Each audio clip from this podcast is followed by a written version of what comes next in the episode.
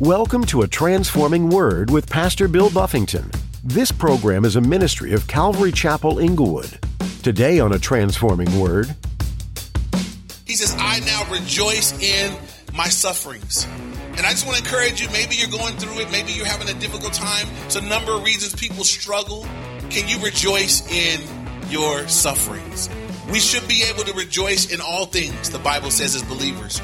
But are you able to rejoice in your sufferings? It's important that we are able to say, God, no matter what, no matter what's going on, I'm able to rejoice. Even if I'm suffering, I rejoice in the suffering. I know there's purpose in my pain as a believer. do you realize that there's a purpose in your pain? Pastor Bill shares with you in today's message that suffering can yield a lot of good fruit. No one desires to suffer. However, if during these times of hardship, you can focus your attention on God, He can reveal some beautiful purposes to you. Pastor Bill explains that oftentimes, the very thing that has produced so much suffering is exactly what God will use for good to help someone else. Rejoice in every season because God will turn it for His good and glory. Now, here's Pastor Bill in the book of Colossians, chapter 1, as he continues his message, Progressing in Christ. So again, it says that he presents us holy and blameless above reproach in his sight. Verse 20. Oh, I'm sorry. If you're a note taker, write down Jude. Jude is only one chapter. Jude, verse 24. We just covered this the other night, but it goes awesome right here. Jude, verse 24 says this Now unto him, this is the, the benediction of the book. Now unto him who was able to keep you from stumbling and to present you faultless before the presence of his glory with exceeding joy. Jude says he, he's going to present us faultless one day. And this is all, this is what Jesus does. He'll be able to, he's the only one that's able to do that for us. So as we come back now to verse 23, this verse has stumbled many people. It says, if you continue in the faith, grounded and steadfast, and are not moved away from the hope of the gospel which you heard, which was preached to every creature under heaven, of which I, Paul, became a minister. But that if is a big deal, right? It says, if you continue. So, what if you don't continue in the faith? If you don't continue in the faith, I'm going to make this very clear. This isn't teaching a works based salvation. That's not what's happening here. This is what's being explained here, right? If you are genuinely born again, one of the things the scriptures teach is that if you're genuinely saved, it'll be evidence because you will continue with the Lord, right? Um, some call it the perseverance of the saints, other things, but I, I just want to simplify it. You can go all the way through scripture and you can see this. Those that are genuinely born again will continue with the Lord.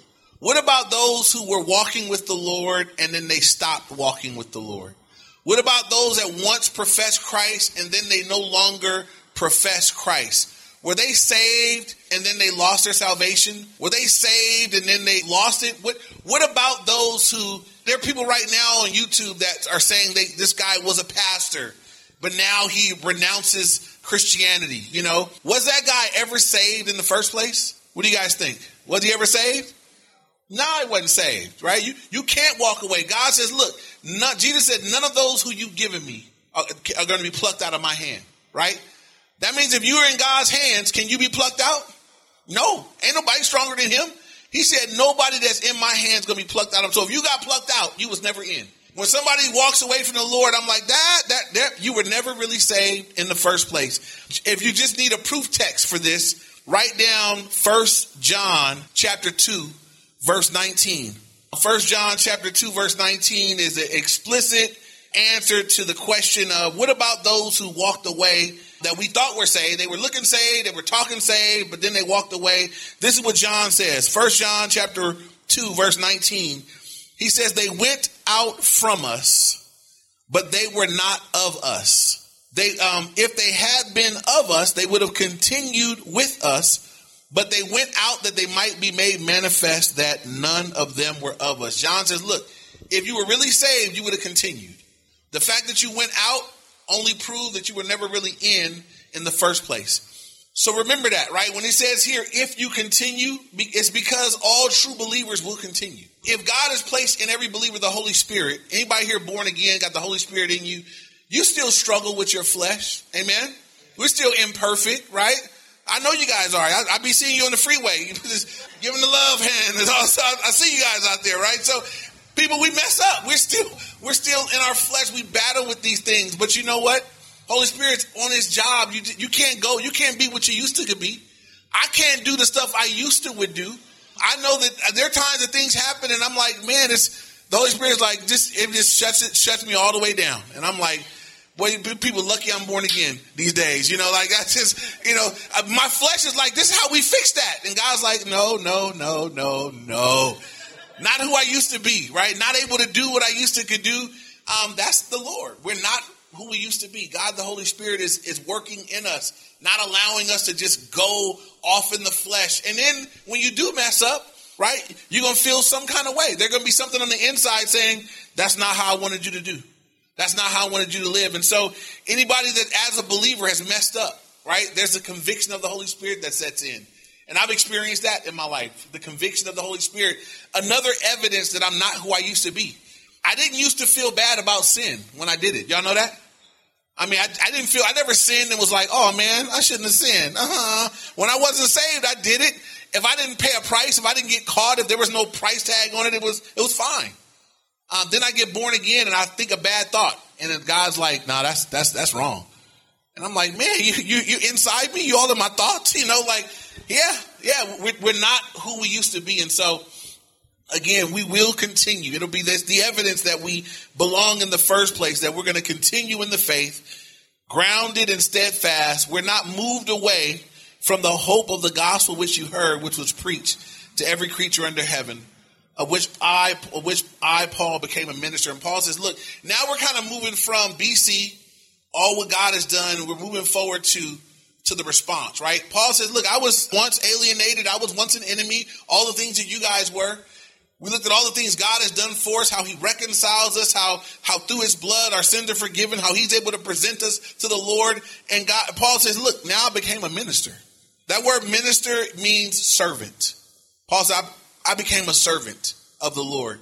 And being a servant, every believer should be a minister. Every believer should be a servant. But our service will look different.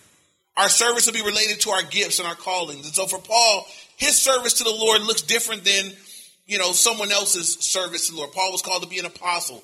Paul was called to suffer for the Lord. The day that Paul got saved, if you guys remember Ananias, who God told to go pray for him, Ananias like, Lord, maybe you don't know who he is. Like Ananias is like, he didn't really want to go pray for Paul. He was like, maybe you, this, this Lord, he's a bad dude. He's a really bad guy, you know? And God said, look, I know who he is. I know what he's done and I know what I'm getting ready to do in his life. He says, he is a chosen vessel of mine. God tells us to Ananias. He's going to preach the gospel before Jews, before Greeks, before, um, before kings, before leaders and I'm going to show him how much things he must suffer for my name's sake. God had Paul's whole life scoped out. The day he got saved, God said, I know exactly what I'm doing with Paul. You guys know that God knows you the same way? That God could look at your life and say, I, I got, I got a whole script laid out for you. I know exactly what you're called to be, where you're called to go, what you're called to do. You know, we got to figure out. Some people are so busy trying to figure out step 5, 10, and 20. And God is like, if you just walk with me today, if you just walk in obedience, I, I got a plan. And, and as you walk in obedience to the plan today, you'll end up where I'm taking you. You'll get there, right? Sometimes, again, it takes faith to walk like that, right? In the natural, I would prefer if God said, Bill, this is my will for your life. I'm going to put it in a piece of paper. You can scope it out. You can know this year I'm going to be doing this. Next year I'm going to be doing that. I would appreciate that. That's how I like things to go. I want order. I want to know what's coming. I want to, okay, that'd be cool if I had a heads up. God's like, just walk with me. You'll walk with me today. You walk with me again tomorrow. I got it all figured out if you'll just continue to walk with me. And so understand, God might not give you all of that. God gives you what you need for today. What you want to make sure is that you're walking in obedience today because your obedience today will prepare you for what God is planning to do tomorrow. Your disobedience today will take you off track for what God would have done tomorrow, right? And so I'll throw this example out real quick. When I first got saved and I was starting to walk with the Lord, there were some immediate things that God was like, stop that, stop that, stop that. One of the things was I was living with a girl I wasn't married with when I first got saved. So one of the first things God told me to do was to end that relationship. So I did. I it was I think day two of being saved. It was bad, but it was over. And we moved out of a person, out of an apartment. It was uh, you know, all that happened day two of being saved. Two months later, guess who I meet? I'm just out there. I'm at LAX airport, minding my business, just walking with the Lord, single fella as I am. And guess who I meet? I met her, right? Now, if I had a delay for two months, I, I mean, wouldn't have been nothing happening. You know, you, you live with as a woman, skirt, you know, like it, it would have been no action. But, you know, I look back and I think, man, if I had a delay two months, I, what would I be? Who would I be with right now? You know, I might be with somebody that's like, eh, you know, but, but it could be really bad for me right now. You know, I'm like, I gotta, we gotta obey the Lord. That somebody need to know that. So, you hanging on to something that's not God's will, you might have your hands full of that, and God's like, I can't give you what I would give you. You, keep what you got. So it's imperative that we obey Him, that we can get uh, that we can get what He wants to give us. All right. So it's important now. We move from the BC life before Christ's era. We move into salvation and forgiveness and all that we receive in Christ. But but now we move from there into we progress into the place of serving the Lord. Everybody's called to serve the Lord. Everybody's got some gift, some talent, some ability, something to offer back to the Lord in service. And so now look at verse 24. Paul's service, again, unique, but it was his service to the Lord. Verse 24, he says, I now rejoice in my sufferings for you and fill up in my flesh what is lacking in the afflictions of Christ for the sake of his body, which is the church. If I can remind you, Paul is where? Where uh, he's in prison for preaching the gospel. Paul's like, I'm getting afflicted. I'm suffering for the church. But y'all understand that was part of Paul's calling. God said when Ananias told him about Saul, he said, Look, I'm going to show him how much things he's going to suffer for my namesake. But Paul's suffering, I want you to understand this. Paul's suffering was never in vain. Y'all hear that? If you're suffering in Christ, suffering for Christ, suffering because of Christ, suffering while walking with Christ, your suffering is not in vain. Sometimes God allows believers to suffer that they might be equipped uniquely to minister to other believers that will suffer in the same way. Sometimes God allows us to hurt in ways and we wish He wouldn't. We wish God would just, if we all had it our way, you would never hurt. You would never be uncomfortable. You would never be broke. You would never struggle. Nobody invites the struggle. Nobody wakes, I don't think, maybe some crazy people out there, but most of us don't wake up and say, Lord, just, just make, make life rough on me so I can be strong. You know, nobody prays that.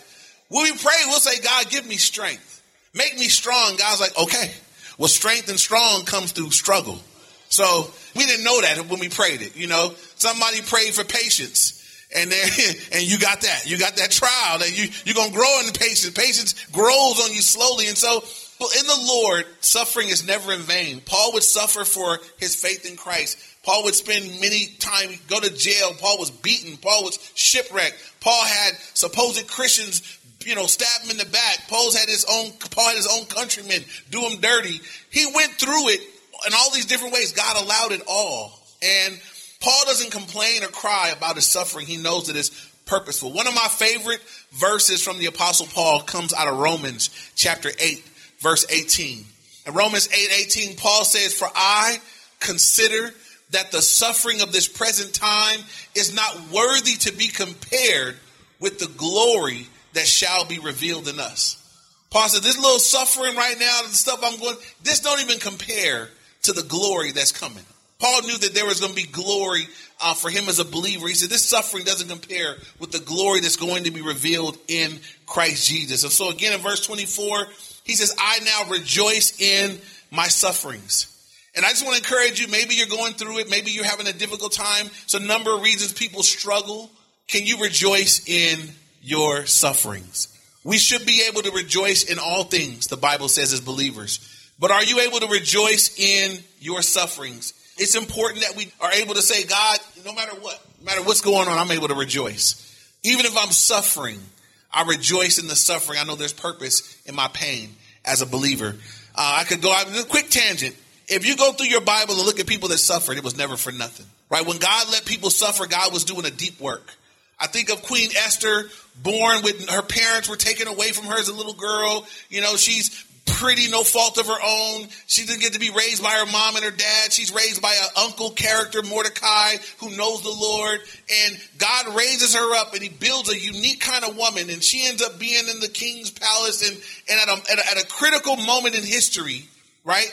God uses that woman to save the entire Jewish nation right? When somebody had to step up, Mordecai told her, How do you know that God didn't put you in the kingdom for such a time as this? Esther said one of the most gangster things a female has said in the whole Bible. She said, "If I perish, I perish." Look, she's like, "Okay, I'm, I'm I understand if I go before the king without request, I could die, but because I might save people alive, if I perish, I perish. I'm putting my life on the line, I'm putting my neck on the line to maybe save other people. I mean, I, I'm impressed. That impresses. I like that, right? This, this, but this, she had a rough beginning.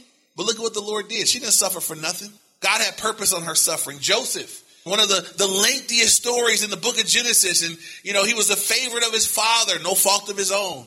All the older brothers hated his guts, no fault of his own. He got visions and dreams as a little guy from the Lord, no fault of his own.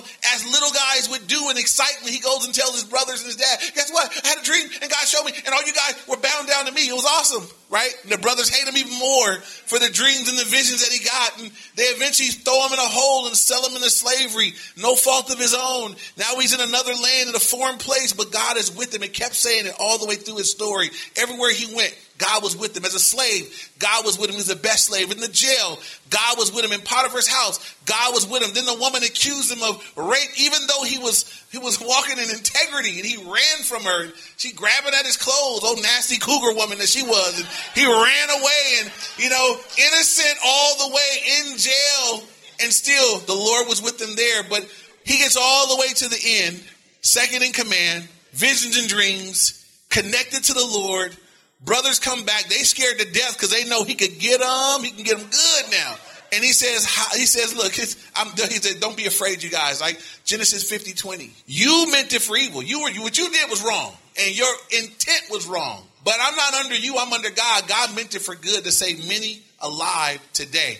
I'm not going to turn this into a day of bloodshed. I'm a, he put them up in houses. He put them in a good neighborhood. He, he set them up. He blessed them. Blessed the people that cursed them. My point is, People suffered difficulty. We can go on and on, but the suffering was never in vain. And I just want to encourage someone that may be suffering today. If you're suffering, but you're in the Lord, it won't be in vain if you continue in the Lord. Just continue looking to the Lord, trusting in the Lord, and walking with the Lord. In due time, God will make good on it. You, it won't be for nothing. There'll be fruit that comes about from your suffering in the Lord. And so, moving on now back to Colossians, he says, the end of verse 24, he says, What is lacking in the afflictions of Christ for the sake of his body, which is the church? He says that he's filling up in his flesh what is lacking in the affliction. So here's the idea Paul is not, you know, he, Paul's suffering for Christ. It doesn't have atoning value like Jesus suffered for our sins. When Paul says, "Look, I'm t- I'm suffering. I'm I'm also you know taking up the afflictions of Christ," it's, it's this idea we're the body of Christ, and y'all know that what happens to you happens to Jesus. Proof text. When Paul was when Paul was Saul, but he hadn't got saved yet, and he had been responsible for killing Christians, jailing Christians, and mistreating Christians. When Jesus met Paul, who was Saul, on the road uh, to Damascus, he says, "Hey, Saul, Saul." He said this. Jesus said this. Why are you persecuting me? Saul was like, I, I didn't do nothing to you. He, I've been, I'm messing with the church, but the church is him. The church is his body. If you're treating the church bad, you're treating Jesus bad. Flip that coin over, right? Because we got positive potential here. What if you're blessing the church? Blessing the Lord. God, that's my body. When we come together and we love on one another, right? As, much as it may be, you know, meaningful to one another, God says, man, that's, that's I receive. That's you're loving me. When we bless each other, when we care for each other as we do as Christians, when we take care of one another, we bear one another's burdens, we serve and bless, God says, yes, yes, yes. That's because this means his body. We're all pieces and parts of his body. This is why we can't be treating one another bad. Amen? This is why we can't talk about each other bad, treat one another bad, because y'all, even if, even if you're, uh, you know, everybody body, you got body parts that are not maybe your favorite body parts, right? Well, Jesus' body is made up of lots of folks, right? Some of you, I, I, won't, I won't do it. Don't do it. Don't do it. Don't do it. Don't do it. Don't. All right. Thank you, Lord. I, I hold it back. So everybody, you know, the body is the body. We don't we don't get to pick who makes up the body of Christ. There may be some members and pieces and parts that are not our favorite pieces and parts, but they're still part of His body, and you can't treat them bad without treating the Lord bad. Amen. I'm gonna leave that right there. I almost got in trouble. Lord help me. All right, verse verse 25. He says, of which, speaking of the body of Christ again, Paul says, of which I became a minister. So again, he says he's, he's a minister toward the body according to the stewardship from God, which was given to me for you to fulfill the word of God. So Paul had been given, though he was Jewish, Paul had been given the ministry to the Gentiles. And God had called him to go to the Gentiles, called him to go serve there. And so Paul was given a ministry from God for people. I want you to consider this that God has given every believer a ministry that's for the glory of God, but for the benefit of people. Every spiritual gift for you guys that went through discipleship with us, every spiritual gift has two purposes, except for the gift of tongues. Every spiritual gift has two functions, two purposes. Number one, to glorify God. Number two, to edify the church. Tongues is one of the the one gift that's for your personal edification alone. Unless it's given an interpretation, then it can edify others and glorify God. But all the other gifts of the Holy Spirit are given for the glory of God and the edification of the body, that people would be edified. So, two, I need to find a place of service among the body of Christ that is both glorifying God and edifying others. Every believer should find that place. It, it may look different for everyone here, but it, we all want to find that place where it says, "Hey, I'm I am participating in the body of Christ in a way that both glorifies God and blesses those that are part of His church." Paul became a minister. There was a stewardship that God had given him, and ministry is a stewardship, right? If God calls you to do something, you want to be a good steward of that. God called you to preach the word. You want to be a good steward of that calling. You want to study. You want to prepare. You want to live holy so you don't disqualify yourself, right? If God's called you to some other place of service, you want to be a good steward of whatever God gave you to do. Don't, don't treat it cheaply. Don't treat it lightly. Some people treat ministry very seriously and other people take it very lightly. Some people look at ministry as, as you know, something that ah, I may or may not, you know, you know, but I, I think that whatever God called us to do, we should do it with all of our might. There should be a passion and integrity to, to what we do. We were talking about Anthony, Pastor Anthony, behind his back. And I can say it about it. I say it in his face too, but I say it behind his back. I, I said this this guy serves the Lord faithfully. I mean, he serves here. There's a, a, number of things that he does behind the scenes, in front of the scenes, but you wouldn't know that he weren't on full time paid staff here the way that he serves. And he's just availing his gifts to the body of Christ. He got a whole nother work that he's doing, a whole nother thing that God has, but he's like, I, I feel called to this too, and I'm giving everything to it, nothing held back. It's an example. It's, it's an example of this how we want to serve the Lord. God, you get you get my best. If I'm, volunteering, if I'm on staff, you you getting you getting my very best. When I was do youth ministry, we'd have people volunteer and serve and help out, and a lot of times they would raise up in our church from within people that come on the staff. And one of the attitudes was that you would never you would never pay someone to do for the Lord what they wouldn't do for free. Right? If it wasn't your heart to do it over here, if you wouldn't you wouldn't voluntarily do that for the Lord, why would I pay you to do it? Because God is not a job. Amen. And so it, these are just important things. So Paul says, look, I'm I am a minister, there's a stewardship to what God has called me to do. Verse 26, he says, the mystery which has been hidden from ages and from generations, but has now been revealed to the saints understand that the Old Testament saints, they didn't understand fully what God was going to do in Jesus Christ. They had a glimpse. They had faith in in what was before them, but much of it was a mystery.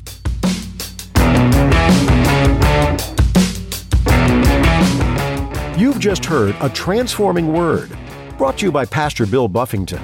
Do you wish sometimes that it wasn't so hard to do what needed to be done, especially with a good attitude? I sure do. The Apostle Paul was a great example of this.